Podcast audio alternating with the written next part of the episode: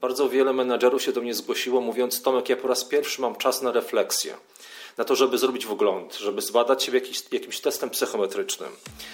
A więc myślę, że w sposób szczególny teraz to jest ten czas, kiedy można nabrać pewnej przewagi samoświadomości i ruszyć. Zapraszam do podcastu Rozwój Osobisty dla Każdego.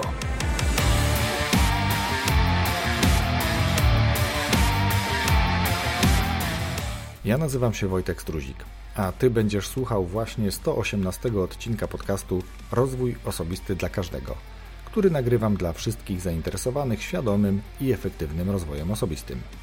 Zanim przedstawię Ci gościa tego odcinka i powiem o czym rozmawialiśmy, to przypomnę, że w 117 odcinku moim gościem był Kamil Lelonek, z którym rozmawiałem o generalnie zdrowym trybie życia, o tym co robić, żeby zdrowo żyć, jak się odżywiać, czym się odżywiać. Mówiliśmy o kawie, o wodzie, o treningach, o suplementacji i o wielu, wielu innych rzeczach, które działają najlepiej i które warto wdrażać. Więc jeśli jeszcze nie słuchałeś tego odcinka, serdecznie Cię do tego namawiam.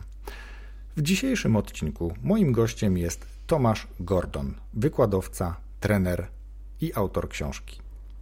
Rozmowa głównie o zarządzaniu, o motywowaniu, o liderach, o tym w jaki sposób budować zespoły, jak je angażować, jak motywować i o wielu innych aspektach związanych z zarządzaniem. Jak bardzo ten model zmienił się, jak bardzo powinniśmy się stale rozwijać, stale podnosić swoje kompetencje w obszarach głównie albo również rozwoju zawodowego, po to, aby być lepszymi również dla swoich zespołów.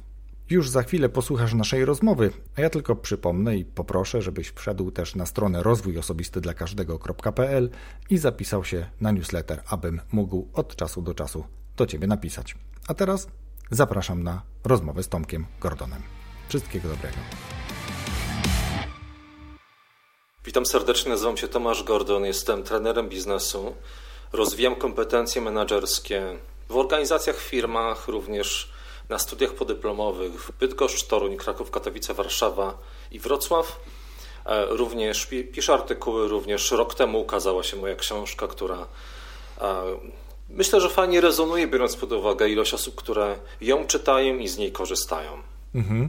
Ja potwierdzam, do książki nawiążemy na pewno w tym e, podcaście. Ja ją od Ciebie dostałem, z góry Ci za to dziękuję. Przeczytałem tutaj Tobie pokażę, bo słuchacze tego nie widzą, ale tu jest taki e, stek wkładek, różnych zakładek w momentach, które mnie gdzieś zainteresowały na mhm. przykład. Więc na pewno do książki e, przejdziemy, ale zanim do tego przejdziemy, czyli zanim przejdziemy w ogóle do sedna naszej rozmowy, to tradycyjnie zawsze pytam gości o to, jaką mają pasję, czy też jakie mają pasję, więc jak to jest w Twoim wypadku, Tomku? Mhm. U mnie to się łączy z tym, co robię, i to też jest fenomenalne, jeżeli znajdzie się taki moment, miejsce, przestrzeń, kiedy można łączyć te, te działania zawodowe z prywatnymi. Ja uwielbiam rozwój swój, uwielbiam rozwój innych, więc od dekad rozwijam siebie, bardzo dużo czytam, słucham, e, uczęszczam na różne użyteczne szkolenia.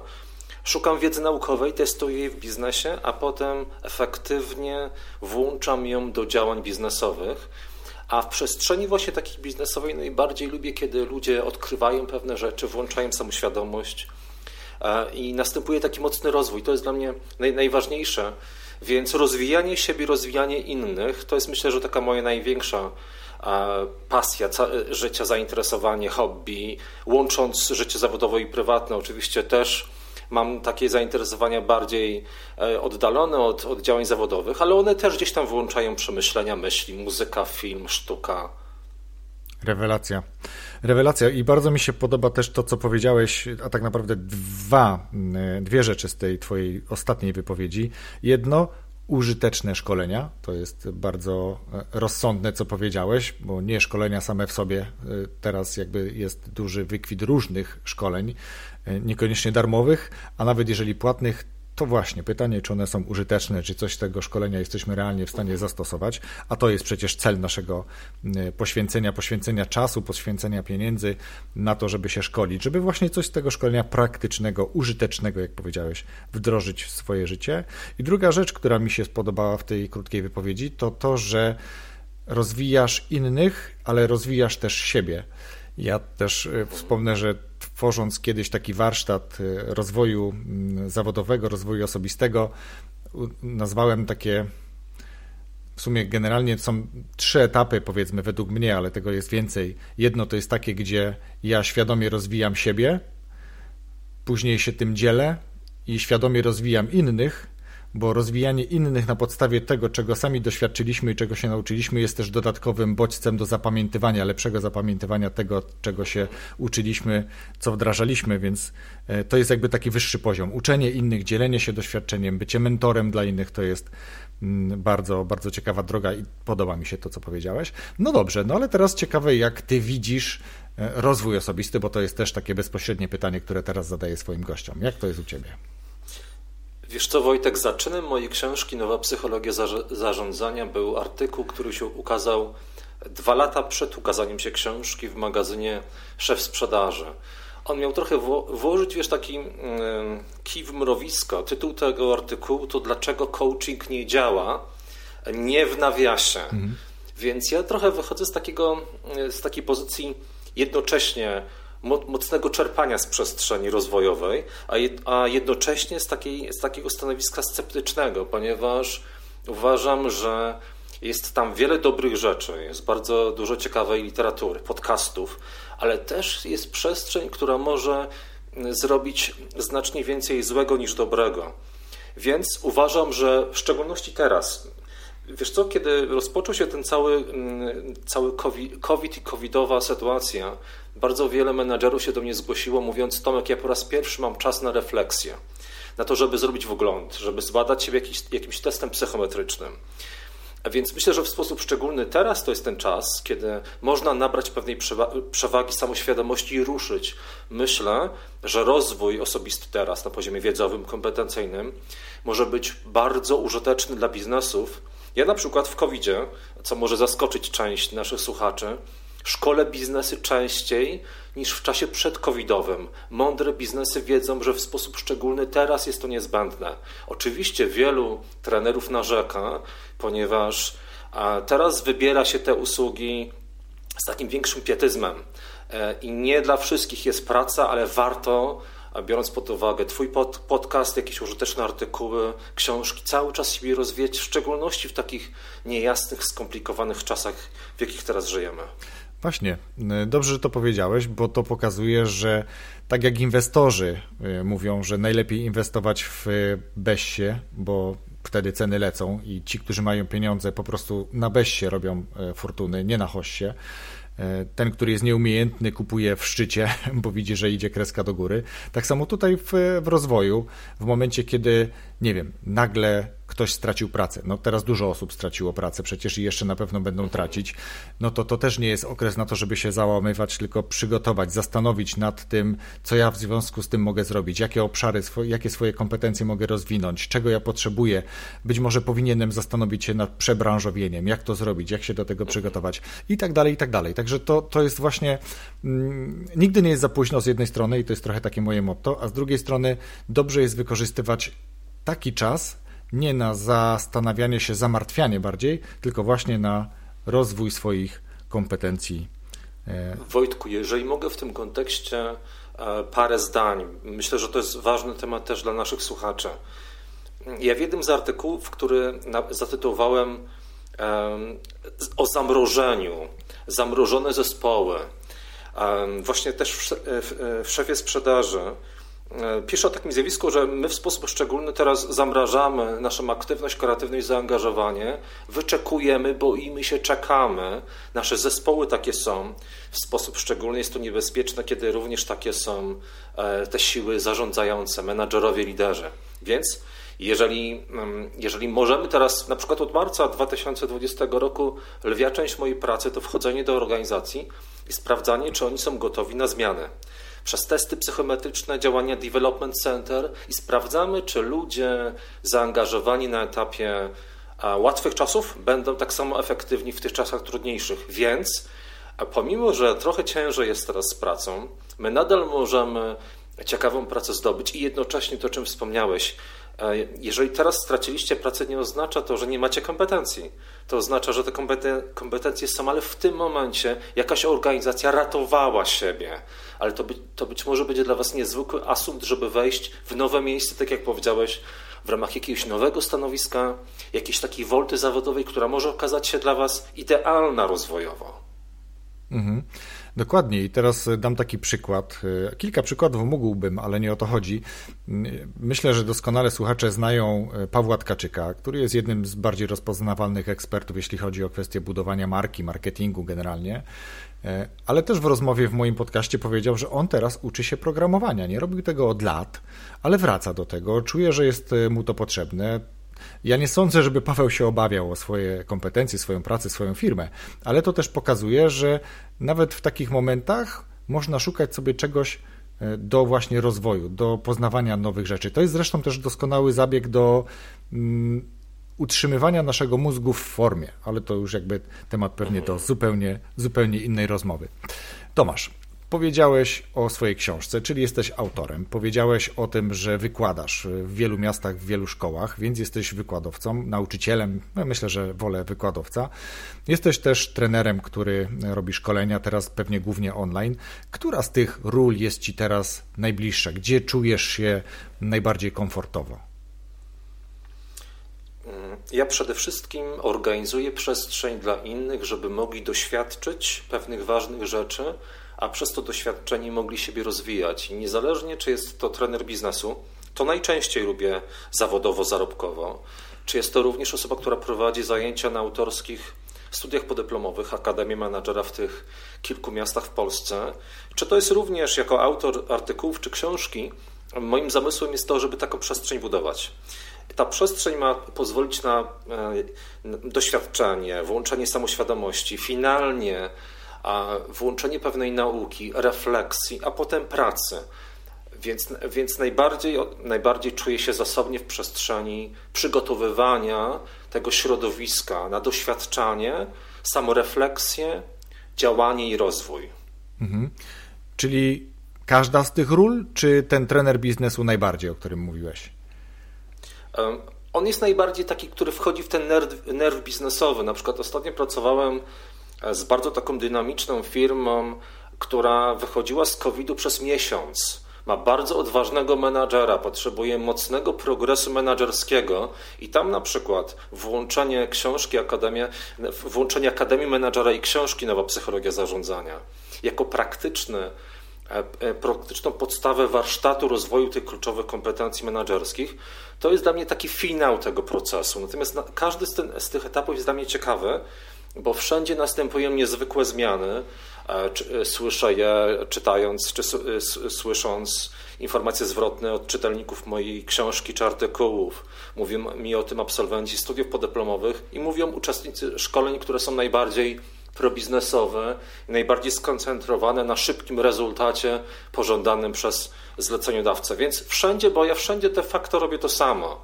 Buduję przestrzeń na doświadczanie, czy to przez refleksję, poprzez lekturę, czy przez wchodzenie w pewne doświadczenie na sali szkoleniowej bądź na przestrzeni edukacyjnej w szkole wyższej. Mhm. Okej, okay, super. Bardzo Ci dziękuję za to.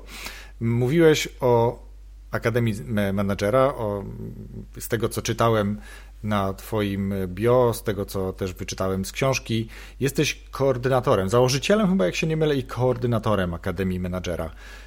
Powiedz trochę więcej o tym. Ja ponad 20 lat jestem menadżerem, cały czas się uczę, chociaż wyrwę miałem taką, gdzie korporacja potrafi trochę uśpić, e, rozleniwić. Na szczęście zdałem sobie z tego sprawę i wróciłem do tego. Robię to e, bardzo intensywnie i też inspiruję innych do rozwoju, chociażby przez podcast, ale też te warsztaty, które prowadzę. Więc jestem bardzo zainteresowany, dla kogo głównie dedykowana jest Akademia Menedżera.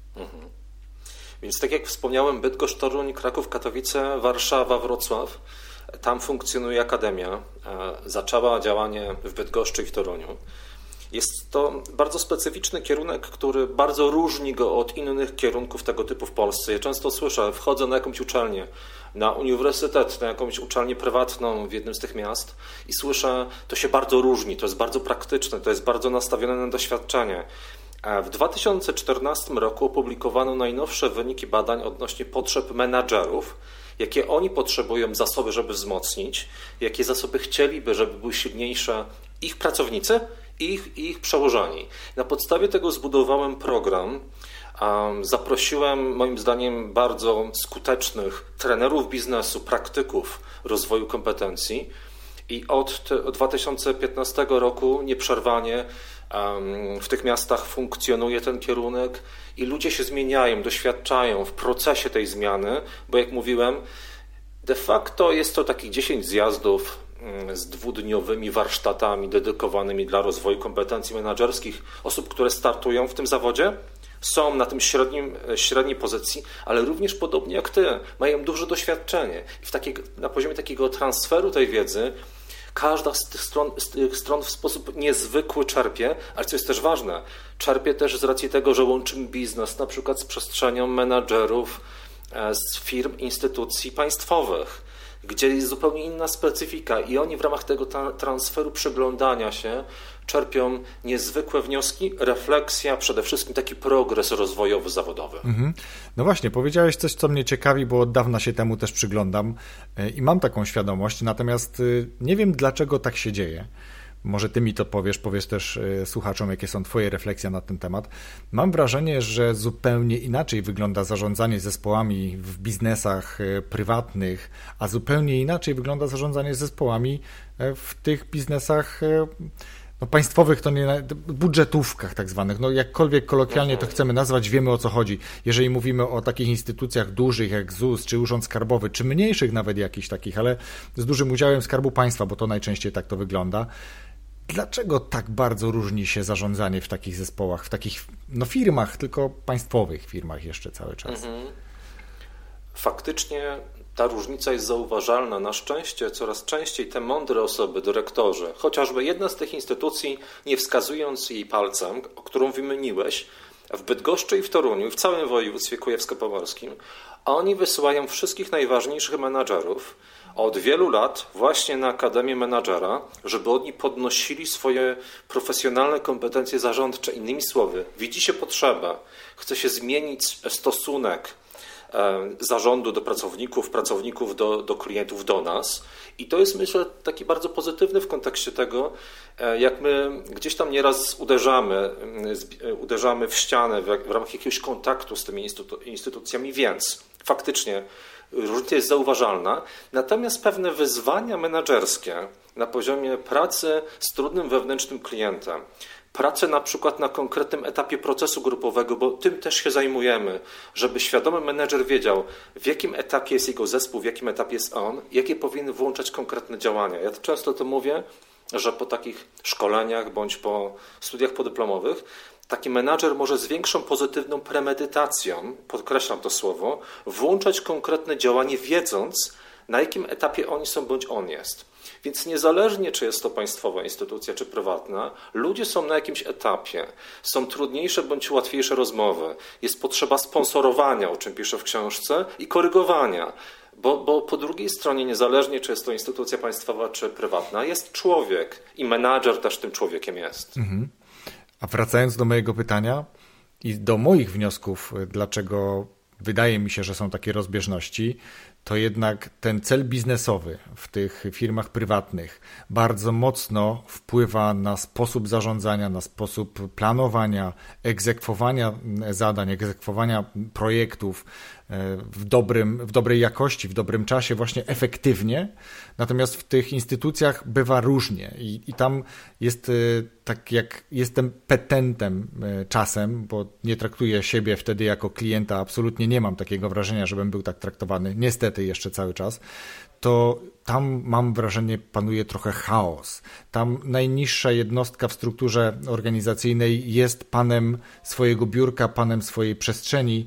Nie ma nad sobą nikogo, kto w jakiś sposób wpłynąłby na obsługę nie petenta już wtedy, ale klienta, na satysfakcję, na zadowolenie, na rozwiązanie problemu, który jest naturalnym procesem w tych firmach biznesowo mm, inaczej zupełnie prowadzonych. Czy masz podobne przemyślenia? Tak, oczywiście jest, jest to zauważalne.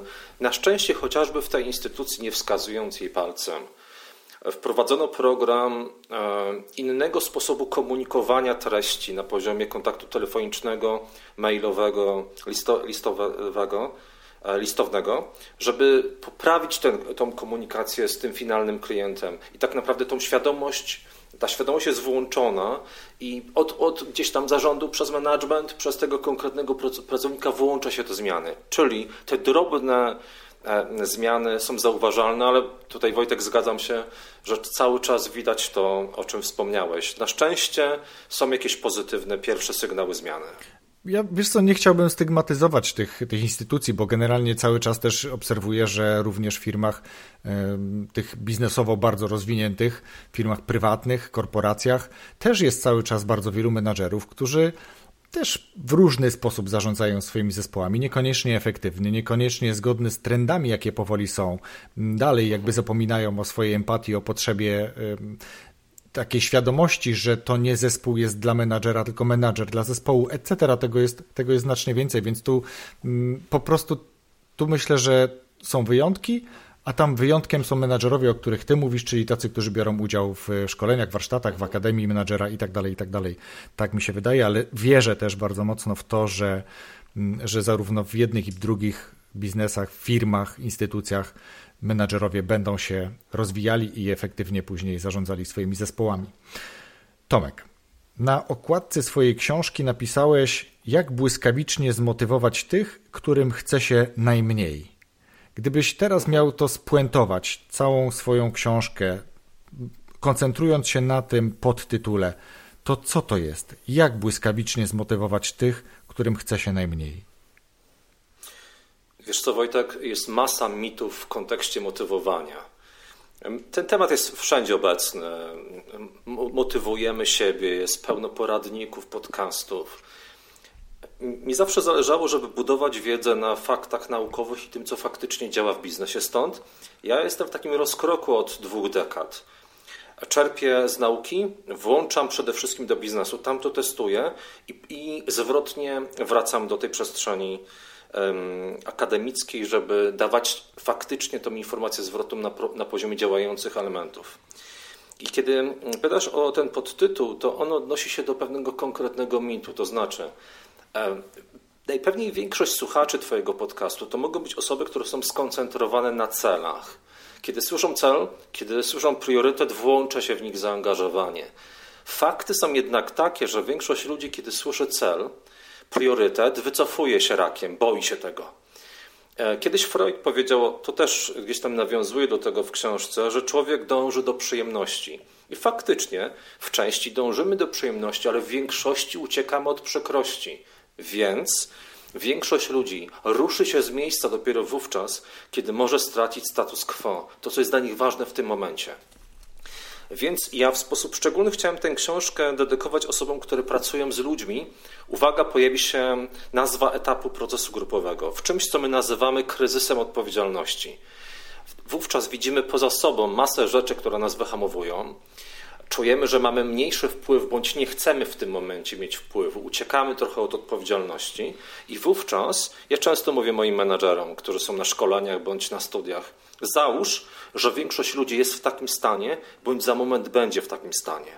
I wówczas ta książka i ta wiedza tam zawarta może pomagać w tym, żeby pracować w sposób szczególny z tymi, którzy są wycofani, nie są zaangażowani, tak jak chociażby w jakimś kontakcie coachingowym przychodzi klient nastawiony na cel i mówi: Pragnę, żeby coś się wydarzyło, pomóż mi w tym, ale we mnie ta energia jest rozpalona. Ta książka, ta książka jest przede wszystkim dla tych, którzy zapraszają kogoś na rozmowę, a tego rozpalenia po tej drugiej stronie nie ma.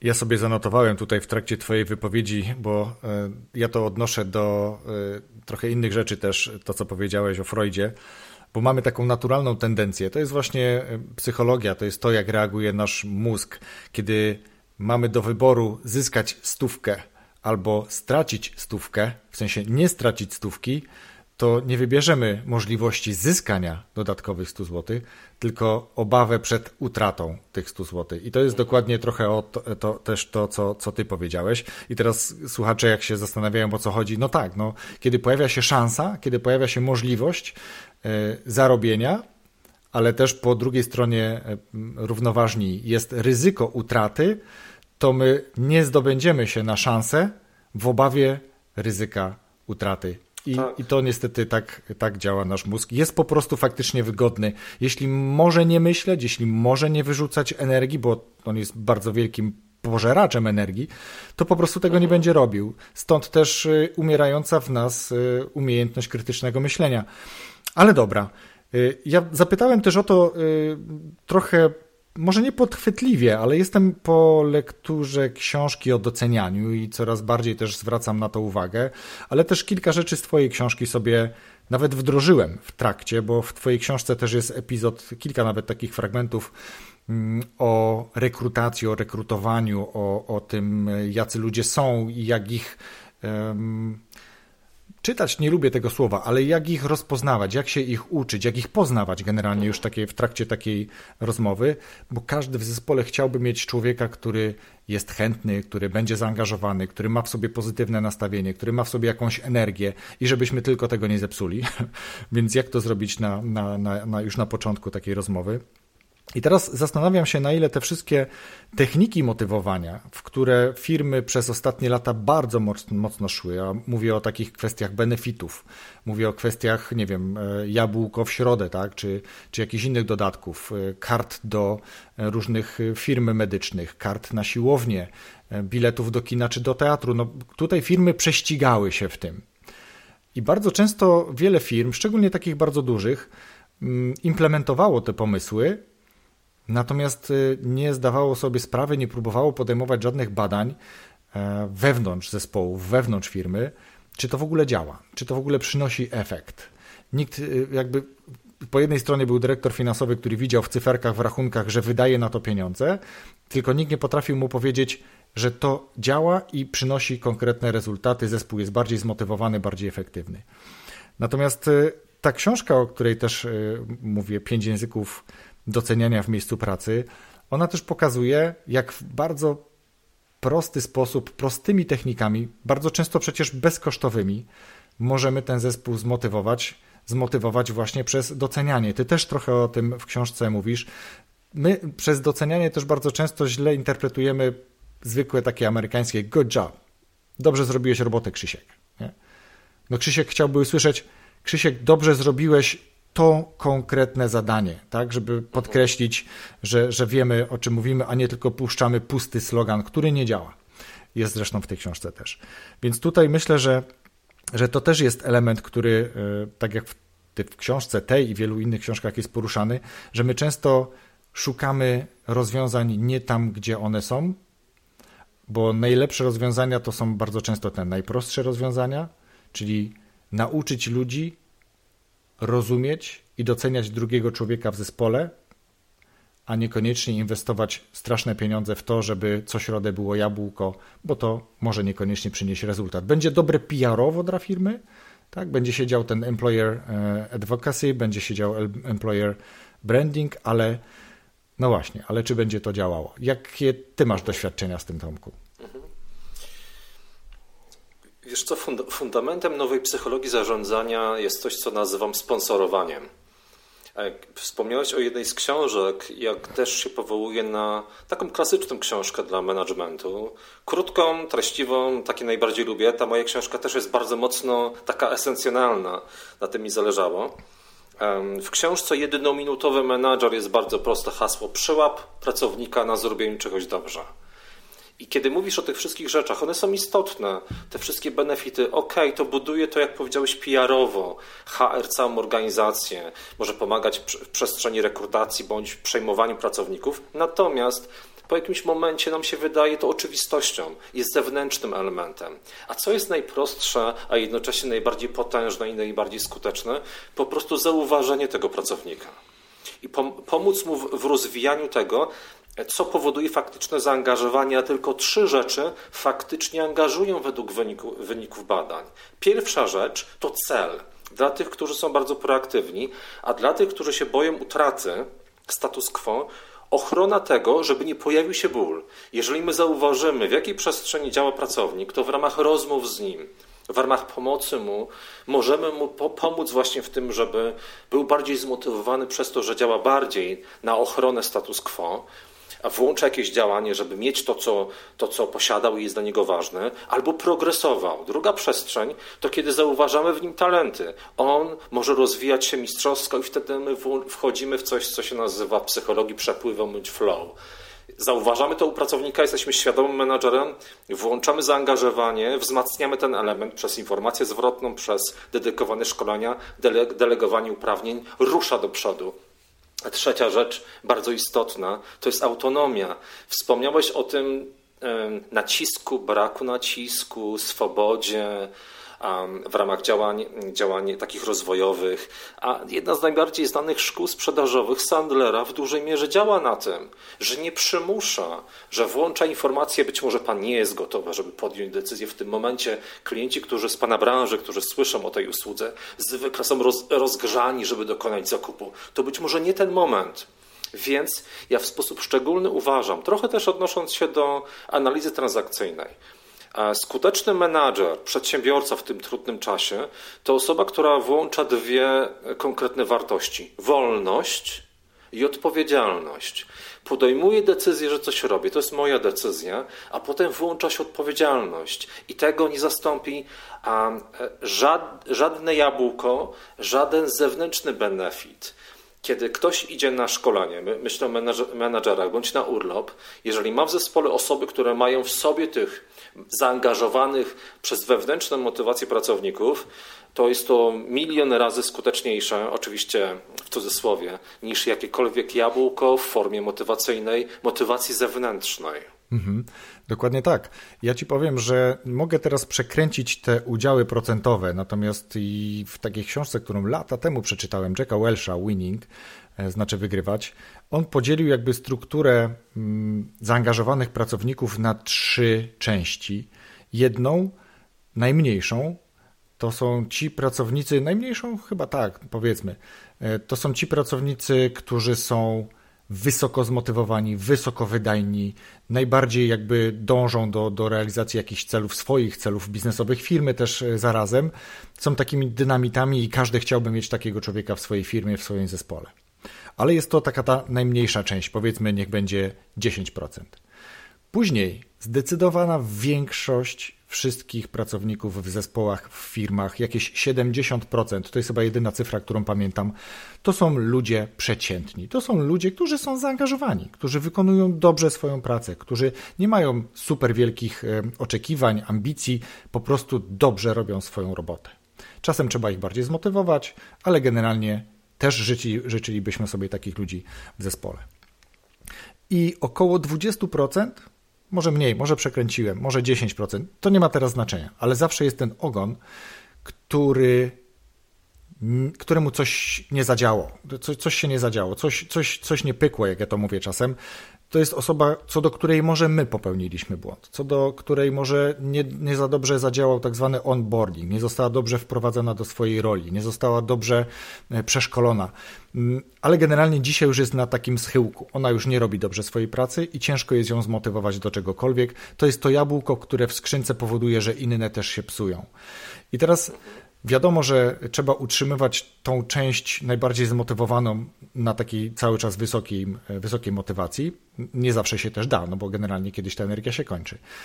Te 70%, żeby dalej było mniej więcej 70%, ale żeby to wszystko grało, to z tym ogonem też trzeba coś zrobić. I ty w tej książce też napisałeś, dałeś nawet taki fragment, cytat niemalże, chyba z Briana Tracy'ego, który powiedział, że dobry menadżer bardzo długo buduje zespół, bardzo długo wybiera ludzi do zespołu, długo rekrutuje, ale bardzo szybko zwalnia. Czy myślisz, tak. że dzisiaj to też ma swoje zastosowanie w zespołach? W sposób szczególny dzisiaj, nie tylko w zespołach, ale również w prowadzeniu biznesu. Ja bardzo zachęcam, Wojtek, słuchaczy Twojego podcastu do większego wglądu, włączania testów psychometrycznych, żeby zobaczyć, co tam się we mnie dzieje. Jeżeli zarządzasz zespołem, masz firmę, to proponuję, żeby zerknąć, co się dzieje na poziomie pewnych procesów. Ja to nazywam matematyką. Takie, takie zdjęcie rentgenowskie, co się dzieje w zespole w przygotowaniu do tych zmian. I jeżeli tak naprawdę włączymy taką samoświadomość na początku, włączymy taką wiedzę, to może nam pomóc efektywnie zbudować ten biznes na, na, te trudne czasy, podjąć ważne decyzje, również związane z tym, żeby kogoś przesunąć bądź zwolnić. 23% osób w procesie zmiany nie przejdzie tego procesu i niestety będzie wyhamowywało pewne procesy w ramach naszej organizacji. A co jest też ciekawe, ja często mówię o tym trochę włączając taką odwagę menadżerom. Mniej więcej po dwóch, trzech latach, nawet jeżeli ktoś w momencie zwolnienia poczuł dyskomfort, bo to nie jest co oczywiste przyjemne, to po tych dwóch, trzech latach często mówił, to była dobra decyzja. Ona włączyła bardzo dobre przemiany w moim życiu. Bo nieraz po prostu ktoś, kto tak mocno kurczowo trzyma status quo, nie chce ruszyć się z miejsca. Więc to jest też ważna rola i odwaga menedżerska, żeby podejmować trudne decyzje tu i teraz. W sposób szczególny myślę, że takie decyzje trzeba podejmować w okresie takim niełatwym, e, niejasnym, około pandemicznym teraz, bo to, będą, to będzie czas e, spektakularnych zwycięstw, kiedy na przykład bardzo szybko wyjdziemy z zadyszki około covidowej zaczniemy korzystać z tego, że inni czekają, są zamrożeni, a możemy też niestety mocno stracić, jeżeli wyczekujemy zbyt długo. Pozwól przykład, bo ja też o tym piszę, myślę, że to też może zainteresować Twoich słuchaczy. Ja swego czasu miałem okazję, ja szukam takich informacji w ramach kontaktu z tymi, którzy wygrywają najbardziej spektakularnie. Rozmawiałem z menadżerami stopu Forbesa i jeden zapytany, e, co Twoim zdaniem, zapytałem go, powoduje, że biznes um, progresuje, że menadżerowie wygrywają? On powiedział, to jest bardzo proste. Um, ci, którzy zbyt długo rozważają, rozkminiają, żeby wejść z nową usługą, produktem, bądź żeby samemu wejść w jakąś niszę, to już najpewniej ktoś wejdzie w tę niszę i zrobi na tym biznes. Więc warto korzystać z okazji, warto mieć coś takiego, co ja nazywam nerw chwili. Jest takie rosyjskie chyba powiedzenie: kto nie ryzykuje, ten nie pije szampana. Teraz bardzo to widać. My możemy oczekiwać, ale być może na pewną zmianę, na powrót tak zwanej normalności, ale być może ta normalność, jeżeli w ogóle kiedykolwiek wróci, wróci za dekadę, taką, którą pamiętaliśmy. A być może ta przestrzeń jest ciekawą przestrzenią na włączanie nowych rzeczy, tak jak wspomniałeś.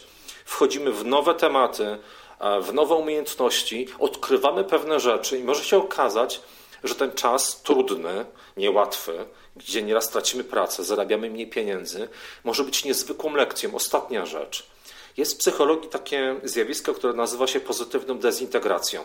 Wpadamy w dziurę, mamy kłopoty na poziomie naszego ciała, umysłu, coś bardzo niefajnego się dzieje w naszym życiu, ale kiedy my popatrzymy na to pozytywnie, to nazywam pracą w tak, zwanym, w tak zwanej ramie rozwiązania. Możemy wyciągnąć z tego bardzo pozytywne wnioski, ale też możemy nie zauważać, ignorować, być zamrożonym i najpewniej za moment, kiedy nie doczekamy się tak szybko tej zmiany, którą e, pożądamy, jeszcze bardziej poczujemy ból, który wcześniej w delikatny sposób mówił do nas: zmień coś. Mhm. Dokładnie, rama problemu, rama rozwiązania jest to w Twojej książce. Myślę, że to są też ciekawe y, aspekty. Ja też czytam kolejną teraz o komunikacji, gdzie też jest kwestia ramy, też jest kwestia filtra, tego jak w różnych y, sytuacjach różne osoby tą samą komunikację, ten sam komunikat mogą różnie interpretować i tylko wystarczy być na to otwartym. Tu też piszesz w tej książce o słuchaniu, ale mm, ja też chciałem tylko spuentować to, co powiedziałeś. Dokładnie tak jest i dokładnie tak było już w marcu, kwietniu ubiegłego roku, kiedy firmy, które utraciły swój rynek, bo dużo takich firm było, kiedy, kiedy te rynki się potraciły zupełnie. Ludzie musieli uciekać do internetu, żeby zapewnić sobie jakieś środki dostępności. Mm, I część firm mogło powiedzieć, i zapewne też kilka tak zrobiło, no skończył się mój rynek, no muszę iść do pracy. To niektórzy trenerzy nawet właśnie też tak, też tak postępowali. No muszę teraz zrobić coś innego. Nie wiem jeszcze co. No i właśnie się zastanawiam i nie wiem ile. A inne firmy bardzo dynamicznie, bardzo szybko, korzystając ze swoich kontaktów, z tego, że bardzo często na przykład ich asortyment to był asortyment importowany mm, właśnie z państwa środka, właśnie z tamtych obszarów, pomyślały, że okej, okay, dobra, teraz klienci potrzebują czegoś innego, teraz klienci potrzebują środków do dezynfekcji, teraz klienci potrzebują rękawiczek i masek. Zapewnijmy im to i wysyłało swoich handlowców po ten towar tam tak? Czyli jakby dalej było aktywne działanie i te firmy wygrały. One może niekoniecznie zrobiły na tym interes, bo to wcale nie o to chodziło, ale one zapewniły miejsca pracy. One zapewniły to, że ta firma, że ci pracownicy w tych firmach czuli się bezpieczni, bo widzieli, że ich szefostwo, ich zarząd podejmuje odważne decyzje, ryzykuje w trosce o nich, w trosce o siebie też przecież, no bądźmy uczciwi, no zarząd y, i właściciele firm też przecież z tego żyją i w ich interesie jest to robić. Ale właśnie tu potrzeba tej odwagi, tego nerwu, o którym ty mówisz. Tak. A... Ale Wojtku, jeżeli pozwolisz, co jest najważniejsze, to ta odwaga musi iść od samej góry, od managementu, od zarządu. Zaczynam pracować zawsze modelowo, rozpoczynając pracę z zarządem. Badam ich testami kompetencyjnymi, psychometrycznymi i tam rozpoczynam robotę.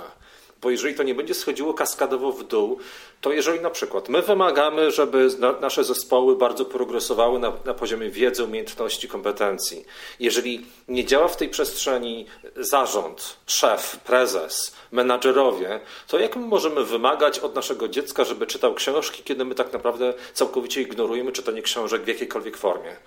Więc tak naprawdę ta spójność jest bardzo ważna. A jeżeli jest takie zawahanie na poziomie managementu, w naturalny sposób może się pojawić lęk, strach, oczy, oczywistość, że coś takiego, w szczególności w takich czasach, może gdzieś tam się przecierać w nas. Natomiast silny menadżer, który wiedząc jak jest, podejmując odważne decyzje w ramach takiego zjawiska psychologicznego reaktancji, i radiacji, przepraszam, to przechodzi, ta pozytywna energia przechodzi na ludzi i może włączyć zaangażowanie.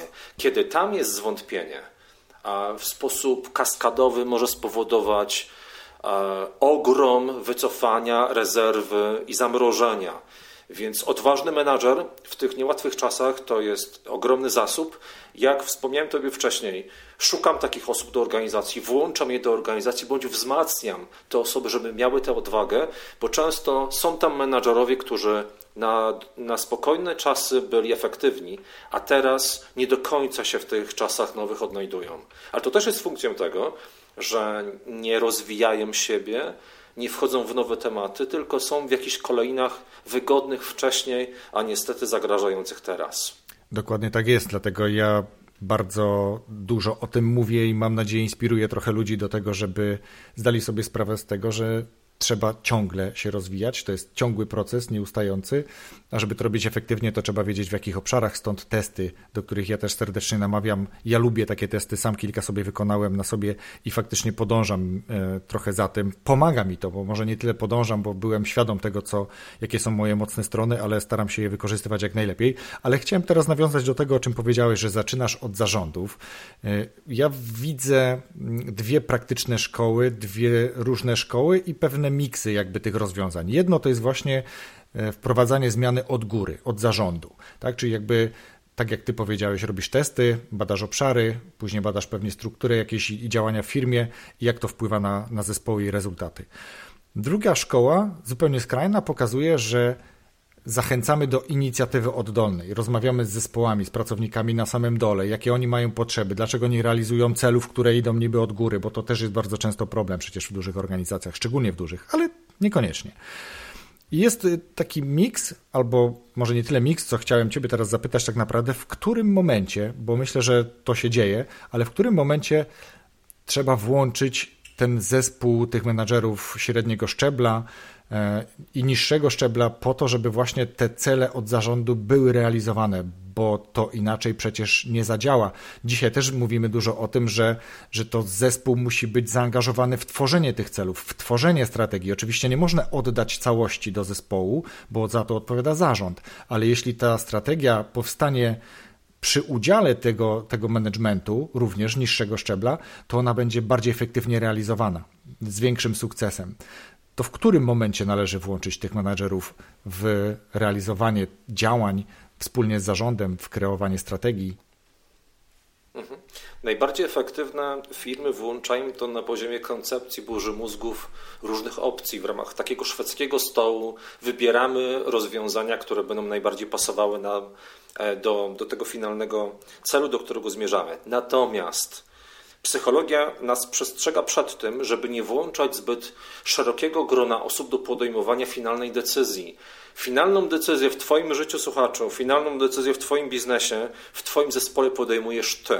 I taka decyzja psychologia mówi, że jest najbardziej trafna. Nie ma rozproszenia odpowiedzialności. Jest konkretna decyzja w ramach tych przesłanek, którymi dysponujemy. Więc najbardziej skuteczne biznesy i menadżerowie włączają, żeby była taka perspektywa, rozumiem, w jakim kierunku zmierzamy włącza również jakieś pomysły, propozycje, natomiast finalnie jaka będzie konkretna droga, jakie będzie dojście do tej drogi, jest wynikiem managementu.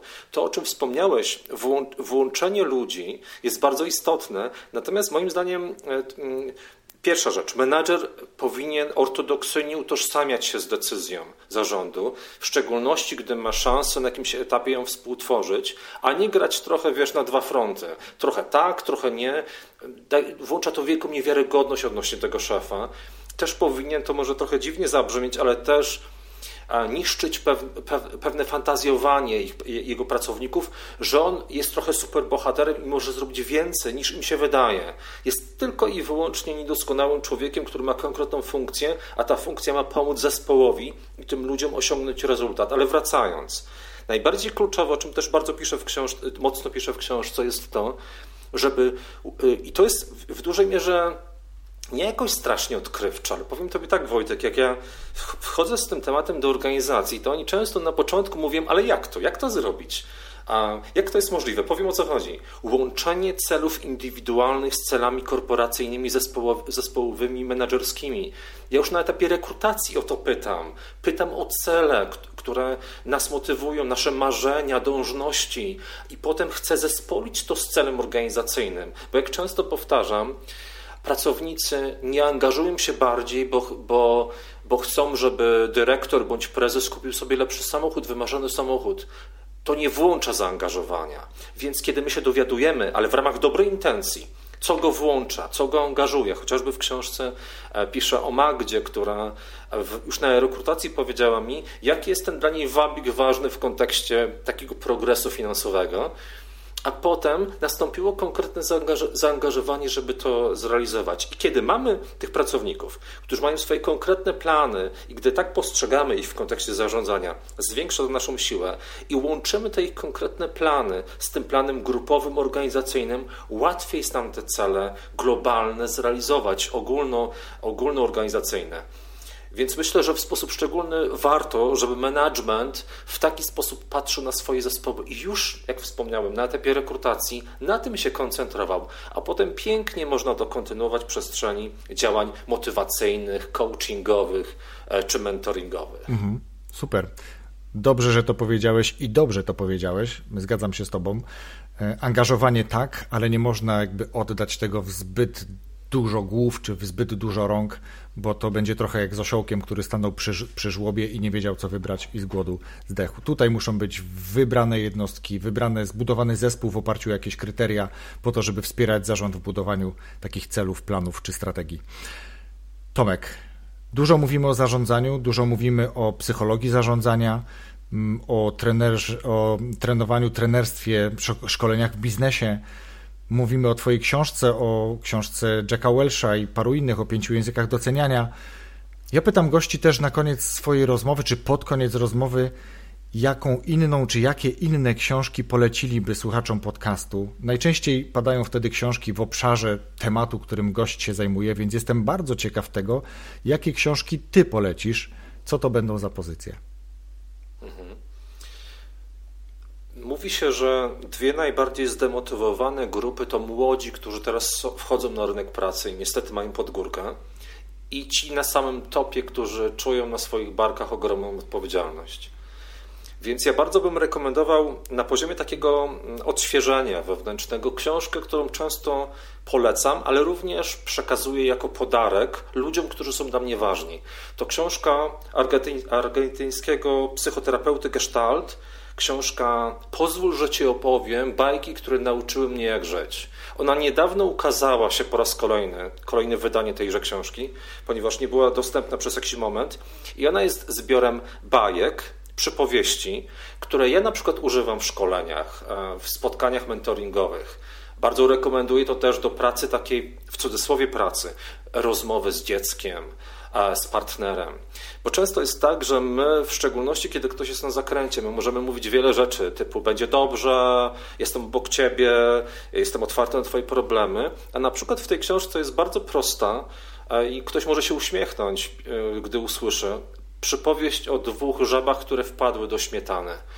Kiedy na przykład mówię tę przypowieść, kiedy prowadzę warsztaty, to ona jest milion razy skuteczniejsza niż jakieś elaboraty naukowe z jakimiś liczbami, cyframi, procentami, etc.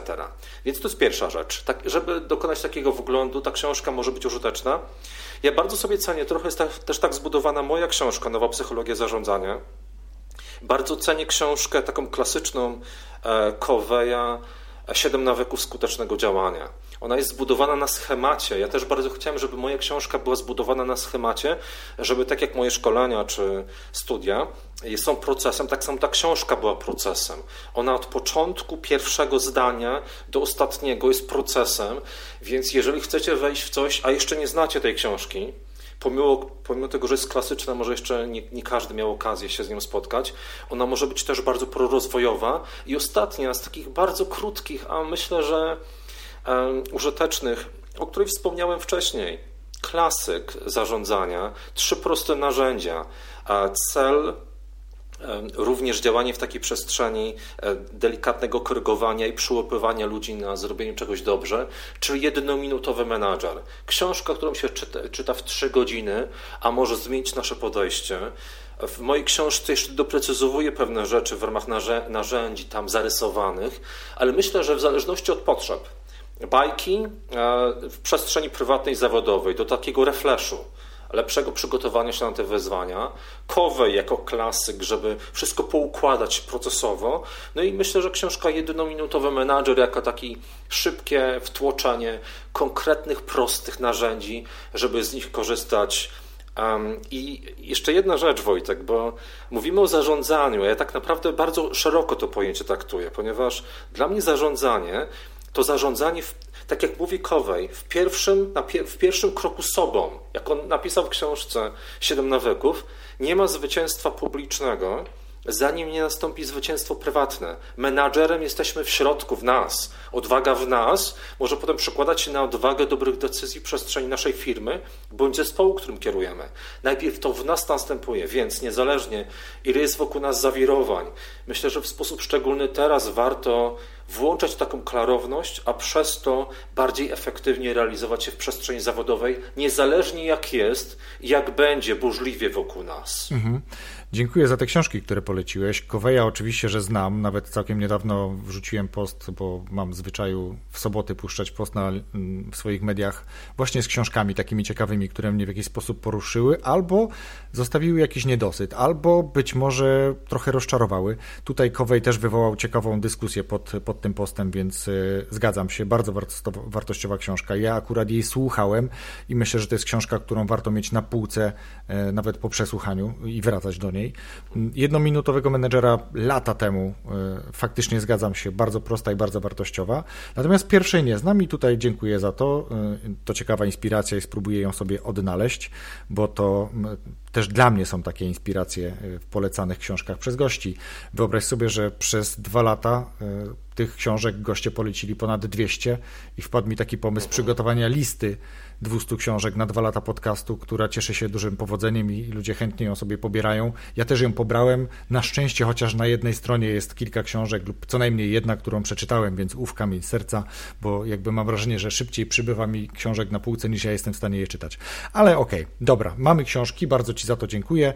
Tomek, mówisz ciekawie, książka też jest ciekawa. Ktoś po przesłuchaniu tego odcinka może sobie kiedyś pomyśleć, napiszę do gościa, zadzwonię do gościa zainteresował mnie. Jaka forma kontaktu, gdzie najlepiej Ciebie łapać, gdzie najszybciej odpowiadasz, gdzie poleciłbyś kierować słuchaczy podcastu do kontaktu z Tobą? Mhm.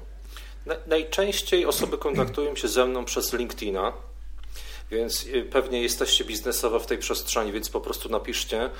Kiedy odsłuchacie, bo książka jest w trzech wersjach, moja książka wersji audiobooka, e-booka i książki tradycyjnej. Jeżeli ją, się z nią zapoznacie, jestem bardzo ciekaw informacji zwrotnej od Was. Więc LinkedIn, jestem również na Facebooku, Tomasz Gordon, trener biznesu.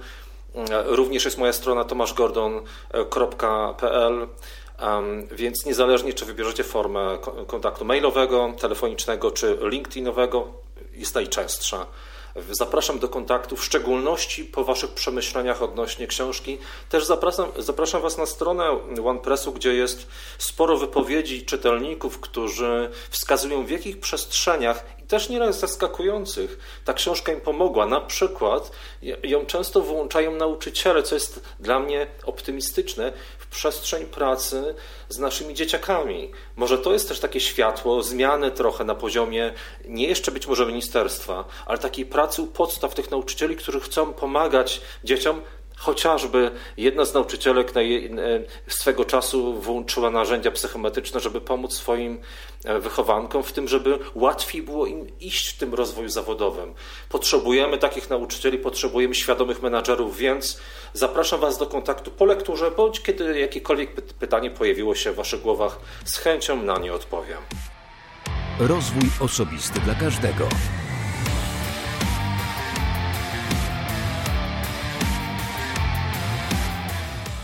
Konkretnie, fachowo, o zarządzaniu, tak jak powiedziałem. Podobała mi się książka, myślę, że rozmowa też była wartościowa i jesteś w stanie coś z niej wyciągnąć. To, co mnie się podobało, to na przykład chociażby już na samym początku stwierdzenie użyteczne szkolenia, czyli wybierane bardzo konkretnie i z myślą o wdrożeniu rzeczy, które na tym szkoleniu powinny być. Oczywiście to jest tylko jeden, jedyny fragment, jedno zdanie, które możesz dla siebie zachować, ale zakładam, że tych zdań po pierwsze możesz mieć więcej, po drugie ono może być zupełnie inne niż moje. Dziękuję Ci bardzo za wysłuchanie tej rozmowy i dziękuję też patronom za to, że mnie wspierają, za to, że angażują się w rozwój tego podcastu, za to, że są ze mną. I jeśli i Ty chcesz dołączyć do grona tych patronów, zapraszam Cię do wejścia na stronę patronite.pl łamane przez RODK, czyli patronite.pl łamane przez RODK. Tam wybierz dogodny dla siebie próg wsparcia. Przypomnę, że najniższy zaczyna się już od 5 zł, więc to naprawdę, naprawdę niewiele. A dla mnie bardzo wiele. Dziękuję bardzo i do usłyszenia za tydzień w piątek z kolejnym nowym odcinkiem. Wszystkiego dobrego.